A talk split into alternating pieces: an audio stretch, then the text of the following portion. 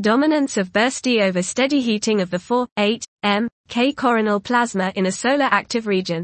Quantification using maps of minimum, maximum, and average brightness, by Sanjiv K. Tiwari et al. A challenge in characterizing active region, AR, coronal heating is in separating transient, bursty, loop heating from the diffuse background, steady, heating.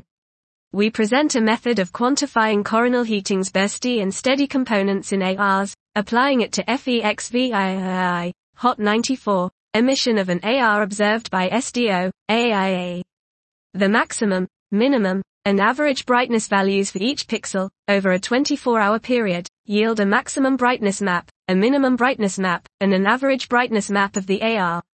Running sets of such three maps come from repeating this process for each time step of running windows of 20, 16, 12, 8, 5, 3, 1 and 0.5 hours.